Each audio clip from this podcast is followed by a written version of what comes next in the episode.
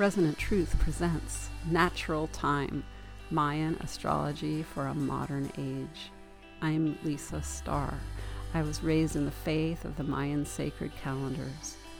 These ancient cycles have been resurrected for a modern audience and called natural time, in part because our year of uneven month lengths is, by comparison, really unnatural.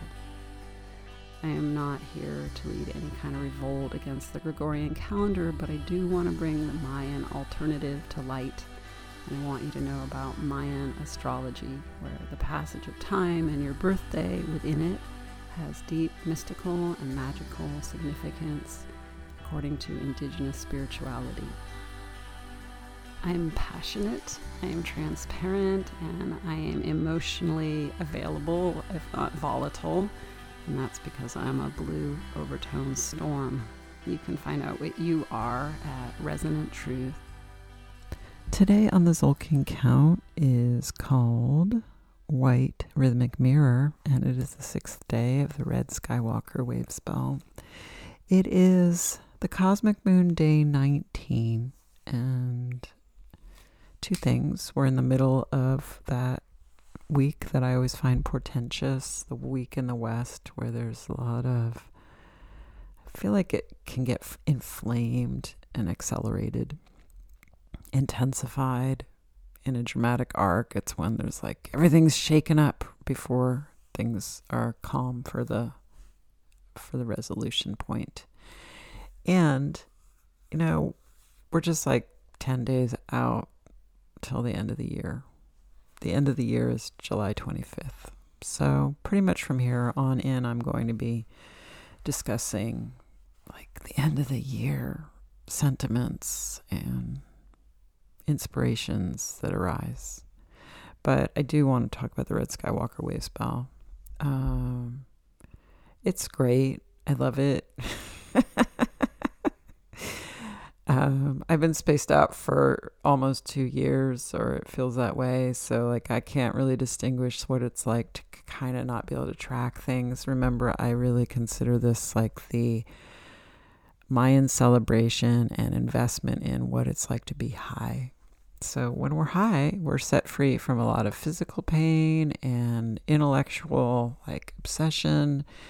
And we're also kind of ditzy and lose track of the details and forgetful of things that are right in front of us and disoriented. So, any of that could be occurring right now. There's another side of Red Skywalker that I haven't really gotten into this round, which is that it's really a prophetic experience to be with this tribe. Red Skywalker is the prophet, and there's obviously this connection between being high and becoming visionary or being out of your body and being able to see things from another perspective that might include the future or conceptions of where we're headed that aren't just linear or grounded in earth and reality. And so the Red Skywalker, as like a totem, is the prophet. It's just that we don't really have prophets. I guess we don't, not so much. There's won't get into that, but we don't really have prophets built into our culture. Like it's not an assignation, this person that helps the king uh, figure out what's going on. They're, you know, valued. Practicing prophet uh, isn't part of our experience in modern life. But Red Skywalker celebrates that it was and pulls us all into that uh, capacity to be prof- prophets. And I guess it kind of reminds us that we used to have a lot more openness and dependency on that perspective, which we would call metaphysical in this. Um, in our current time, that's more of like a trippy, hippie, um, new age kind of practice than something that would help run the government. Uh, so in Red Skywalker, um, we find this connection point between what it is to be in an altered space that is paranormal, but maybe isn't incorrect or uh, highfalutin dramatic fantasy. You know what I mean? Like it's the legitimization of that alternate perspective, which again has, we can be like, oh, there aren't any prophets, but everyone has become prophetic by um, sp- spreading plant spirit medicine across the land, you know, so that every citizen can be prophetic because they can smoke a doobie or, you know, whatever else it is. I mean, trending ayahuasca, but nicotine and, or, you know, tobacco was that for a lot of people for a long time. So we're we have this like average access to things that used to be really transcendent in terms of mood and mind alterant. And what we see, witness, dream in that space matters and informs life so that it isn't just linear and limited to, you know, the more bestial side of the human mind, its expansive part. Um, in this particular Red Skywalker moment, um, let me just start from the personal and then we can be maybe more expansive personally, f- for me, uh, I escaped into Fantasia dramatically from a really early childhood on. I was growing up in the 70s when everyone was high, and I'm a massive empath. So I was getting high and out of my body in response to everyone smoking weed around me or doing LSD around me, but I wasn't doing those things. So I was a little child who had a huge Fantasia complex around um, the movies or boys, um, you know, dreaming, you know, of everything from being removed from my household and being able to live like as a movie star's child to falling in love with one of them. And I, I just invested myself so deeply in that walk towards, you know, ecstasy as I could create it which is exactly what it is to quote unquote do drugs. So, with my own little childhood developed capacity to be really out there, uh, I mean, I think that's informed how willing I am to go out there as a clairvoyant, etc. But in the Red Skywalker time now, I'm like, oh, I still have that muscle so deeply, but I legitimize it it's kind of like when you're a prophet, you can go, I don't mean that I'm a prophet, but a prophet in your own life experience. You can go out and try into the clouds and try on a whole fantasy, which is really just one option for how life could turn out. But life doesn't seem to turn out, you know, as we would experience it when we're high. Like usually there's like a cold reality when you're not high anymore, and then you get really low. The fallout from getting high is entering your body again and walking around on earth as it exists. It's way not like our state of being out of body and set free. And that's probably why I don't do drugs and never have because I can't handle the reality of coming back. Like, what? Uh, it's too much. Reentry is too dark for my sensitivities but I have cultivated ways of being out of my body on my own without inebriants, and this is one of them. So, in the Red Skywalker time that I'm experiencing, I'm like, yeah, I know how to get out there and be in the dream, the daydream. And then I also know that it's a daydream, you know, so I'm not saying that I. I just don't give it as much power. Like, if I daydream it, then I can daydream it into reality. I absolutely don't believe that anymore. I feel like we've been crushed so hard, even in the last, or well, let's say in this yellow electric seed year, I feel like has been so crushing to any kind of dream that we can create a positive reality. And, you know, if, if you listen to the podcast, you know, like I felt that when we invaded Ukraine. And I, it, so it's cool that it wasn't an American thing. You know, we are being decimated in so many ways here, but it had to be far off, outside, and more of a historic enterprise, a physical war where civilians are being um, killed and, and hurt, uh, you know, tortured, raped that had to be existing and out of my control for me to really say there really is no um, romanticizing this human experience anymore. Like, I just think we've, we're over the tipping point where it's just much more survivalistic and we're overpopulated and um, the end, right? The end, basically the end.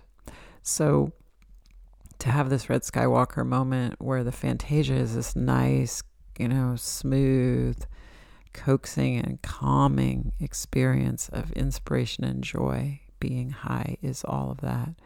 And at the same time, me being like, oh, yeah, I have no investment in this actually turning out the way it feels to me. You know, what I'm dreaming of, I am just enjoying that I'm able to dream in the midst of the war that is the human condition. But, you know, I know that's a war. Um, I like to talk about romance, romantic connections during the Red Skywalker wave spell because of the depiction of a twin pillar uh, in the hieroglyph and that is associated with our left ring finger where we wear a wedding band in most well at least western culture is strongly oriented that way.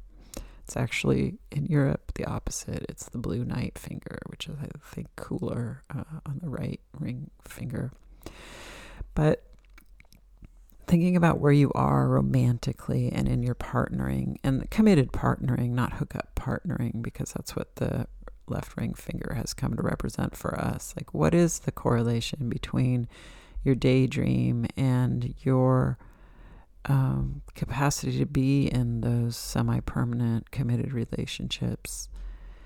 Um, my fan- fantasia has always been about falling in love forever like they do in fairy tales. So it's really natural in the Red Skywalker wave spell that I would kind of be in that, you know.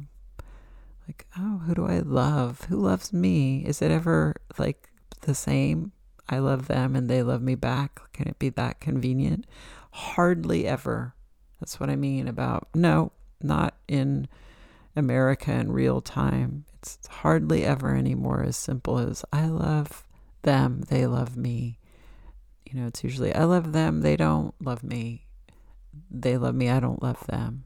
And so uh, the complicated nature of our selection process for mating, for um, mating for life, as it were, is woven into how my brain and uh, psyche are being set free out into space right now, as well as like keep someone's like there's an adult in the room going, yeah, maybe, maybe not, probably not.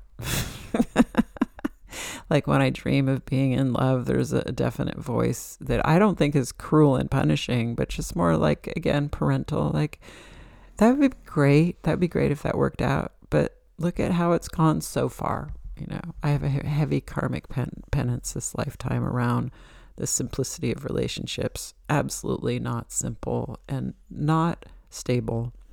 So I can't pretend that anything environmentally uh, about where we are in the human condition would support suddenly my relationship stabilizing. It's still a needle in the haystack, meaning um, you know, it's been really hard for me to grasp that Red Skywalker pairing and retain it and have it be, as we say, real.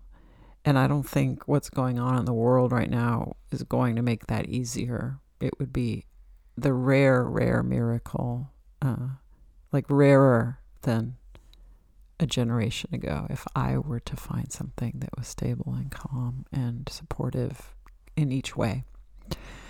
So that's a little microcosm of where I see the Red Skywalker wave spell happening in my own life. Um, and I don't know in terms of generalizing and looking out into the world. I think because I'm liberal in my politics that sometimes I look at the so called liberal agenda and I see it as really silly, not, you know, in its the, the choices that we want to make as liberals, I think, are very beautiful and powerful and hum- humane. But there's so much black and white thinking on the liberal side of politics and culture that I find when I'm quote unquote high in the Red Skywalker wave spell. It's kind of like, whoa, that's let me free of that. Like it's too confining, it's restrictive. Like Red Skywalker is I'm going out into space, I'm not limited by my body. And I find that the aspirational and evaluative part of liberal culture is super crazy. You know, that it it just to me it's just it is it's so extreme. I don't mean it's extreme choices, but evaluating let me just think of like I'm trying to not piss people off, but like instead of all immigrants are bad, it's all immigrants are good. Instead of every abortion is bad, it's every abortion is good. You know, every person that gets an abortion is bad. Every person that gets an abortion is good. Like, I find the lack of nuance really frustrating because to me it seems crazy. And not that we have time to talk about nuances or that the media is ever oriented to that, but I have to then wrestle inside with myself and go, well, I have mixed feelings about these things. And I have to make a decision because I have to vote and I have to align myself culturally with, you know, one monolithic party, which I'll do easily. You know, the scales tip in one direction and I'm a joiner. But just in terms of reflection, which is a lot of what happens in the Red Skywalker time, I'm like, I mean, I'm just not a bleeding heart, you know, I'm not. I'm very practical and I am punishing to myself, and I bring that out uh, also in evaluating other people and we need to be more careful about um yeah i am not going there but i just am like yeah so red skywalker time to me has um to me that's prophetic for myself. It helps me get up out of body and be like where am i in the big picture of my own belief system and I don't want to be that soapbox person who's like, hey, I went out of my body and guess what I heard and learned? We're not nuanced enough and I'm going to start talking about it. There are way too many people talking in our literal world. Like, too many people podcasting. It's very hard for me to get invested in it when everyone has something to say and talking and listening all the time. That's just, it's exhausting. But if I were super ego driven, I am ego driven, but maybe not as publicly as some, I would be like, what the fuck? Why are we always acting like these are just right and wrong answers? And um, so that's, I think, the impulse is that you get the information, and at a different time, somebody would have been imbued with the power to to feed the people uh, what they learned when they were out in the sky space, getting these kind of more grandiose pictures of how life works. And the last thing I'll say, because I always say it, is that um, Skywalker is a celebration of like the kind of plant that grows straight to the sky. Uh, it's, I think, a reed for the Maya. Like they had you know, again, reed and corn are the two that come to mind for a sort of historic representation of a, a red Skywalker plant. I mean, it's complicated, right? But a reed uh, and corn are both very vertically aligned plants that p- provide everything you need when you're in the indigenous way. Reeds for constructing baskets, etc., and corn for feeding everyone. And then like I always thought marijuana was a perfect red skywalker plant. And because it is uh, it grows also gigantically toward the sky but it provides this out of body experience when you ingest it or smoke it. And so that's part of the um, picture of the prophet is this plant that grows to the sky touches the sky and the sun so high and then feeds the people what was learned in that journey. part of the reason I am kind of doing this download is that we have a problem coming up that I foresee prophetically in my life. The problem is like when I went to save this particular recording, it's the fourth time I've done a podcast on white rhythmic mirror, which means I've been doing it for a long time because I don't always do it on the same day. So it could be um, four, that would be four Tzolkin cycles, but probably it's more like eight or nine Tzolkin cycles that I have been recording podcasts, which ends up being like seven years.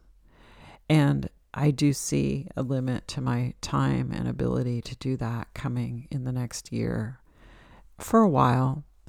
And uh, I don't know if you'll care, like if it's missing, but I, like I said, it, it's already really hard to put content out when we live in so much constancy of content that I find, you know, like I don't want to participate when everyone is doing something and not just because I want to be separate from everyone, but because there's enough of it. You know, I want to do something that there's not enough of.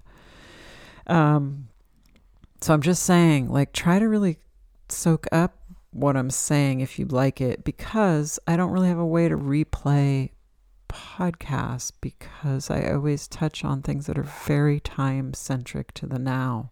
If it were just the Tzolkin, like here's my Red Skywalker um, Wave Spell podcast, you could repeat it, but it includes the cosmic moon, which is that fusion of the two is really rare. It's possible that in the new year I need to do that differently and put up two podcasts, you know, in a row so that I kind of create a library of the wave spells and the moons we move through so that it can be a resource if I take a break. Because if I take a break, it's going to be for a year or so. And um, so I'm just thinking about that aloud. And I think I found the solution, right? The solution is just when we hit this next um, year, red self existing moon, for the time that I feel I have available to me, that I would just kind of like lock in shorter um, yeah, that's what's going to happen. That'll be so awkward. I encourage you, if you're a fan, to watch me try to change my habit. It's going to be super crunchy, doing something different, which is great. Uh, all right. And then let's think. Um, what is this cosmic moon? Well, it's the best. You know, it's heart achy, and I get, I mean, you know, I personality wise, I can be a lot to endure. I had to interact with someone yesterday. I'm overtone. It was an overtone day. They really got a lot of overtone energy, and I felt bad, but I could not turn off the spigot of being bossy. And I felt like, oh my, my gosh, these people are enduring, you know, the cosmic me, the person that's like, ah, it's an endurance test because that's part of what the cosmic tone used to be to me It's like super uncomfortable. It's just like you have to endure discomfort. That's what it is.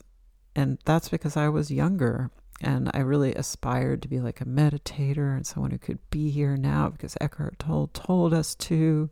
And I was terrible at it, just terrible. My brain is too active. I was uncomfortable sitting still.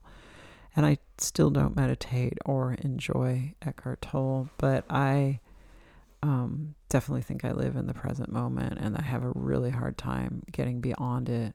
That's why if I have like a fantasy about a boy, I'm like, oh, that's kind of fun and retro because I used to be all about the fantasies of the future life I might live. And now I'm all I just don't have the capacity to stretch myself beyond this present moment, which is what works for me. And I want to like give a shout out to the people with active, active minds who can't yet um, still them for a meditative, you know, languor. It's just like, well, the thing is that you can be really present by just being really not busy, like distracted in the present, but I'm an artist and if I'm making something with my hands in the present moment, I am totally in that space.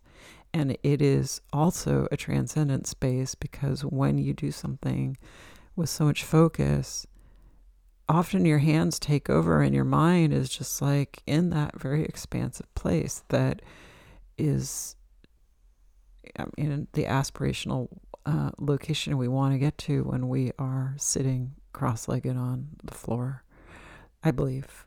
And so that's really easy in the cosmic tone. And I always miss it when it's gone. It's kind of like just a break. My dad, he's like an ex attorney, you know, who was really into like cars, German cars, and he's never had like a late home payment in his life, meaning he's never had financial struggle because he can provide for himself. So he was not very spiritual. You know, he's just very, he's a red earth. He was just very earth. But he got a guru, the expensive kind where you have to fly to India to, to practice. And he meditates every day now for a decade. And he is different. And I uh, I guess I'm saying that aloud for two reasons. Like at the end of our life, I think we're all more meditative. Our bodies are slower, our minds are slower, and we're closer to death. And that uh, transitional place invites reflection. So I know that I am more meditative as I age for that reason as well. But and that it could be in my future that I actually sit my ass down and just uh, am still without creating, producing anything, and that would be beautiful. And it happens apparently to all kinds of people. But um, I do forget where the beginning of my run on sentence was something about my dad. But I think, you know, basically, we're just forced into growth and evolution by the journey of a wave spell. Like we don't get to stay in the cosmic tone, even though it's very comforting we're always going to be pushed out of the nest of comfort into the next cycle of self investigation and understanding the world. It's both. It's like, wow, the joy for me, um, who's comfortable kind of in solitude, is that there's always something happening in my psyche and body combo that can elicit an experience of growth, even if I interact with nobody else. And at the same time, I, you know, come from a culture and it's interesting to take the journey that includes that interaction and intersection. And we all have both of those realities, like the insular one and then the outer realm. And when we start a new annual wave spell, because we have this languor of 28 days per tone, it's a real bust up of tranquility because we have 28 days to experience the full full scale resolution and dwindling of energy and stillness of finishing a 13 tone wave spell. But then we just butt right against the first day of a 28 day span of attracting a new purpose for the year. So, you know, enjoy. Like I always am just like, just please enjoy. We have 10 more days. It's like 10 more days in Hawaii. You know, just take it on. It might even get itchy and scratchy as the year wanes because part of the elemental energy of the cosmic tone is bridging the end of a wave spell and the beginning of another. So, it's not just like, oh, winding down and then we punch the clock and start, you know, the next cycle. It's winding down while feeling the stirrings of what's coming. Um, when I talk about, you know, I don't think I'm going to be podcasting after the Gregorian New Year. It's because I can feel and sense what's coming purposefully for me um, next year, next Mayan year. I could be wrong. Like, I'm happy to be wrong. I'm happy to be here. It's part of my meditation. So, uh, that's just the beautiful dilemma of being in this cosmic moment is that it can be so lovely, but it's finite. And we have to leave it. And maybe the same is true of any kind of high that comes with this Red Skywalker teaching on why we do climb out of our body where we're uncomfortable. We climb out to have vision and freedom, but we're not allowed to stay out of our body. Ultimately, that's just death. I'm Lisa Starr. I am another yourself, and in Mayan we say, in Lakesh.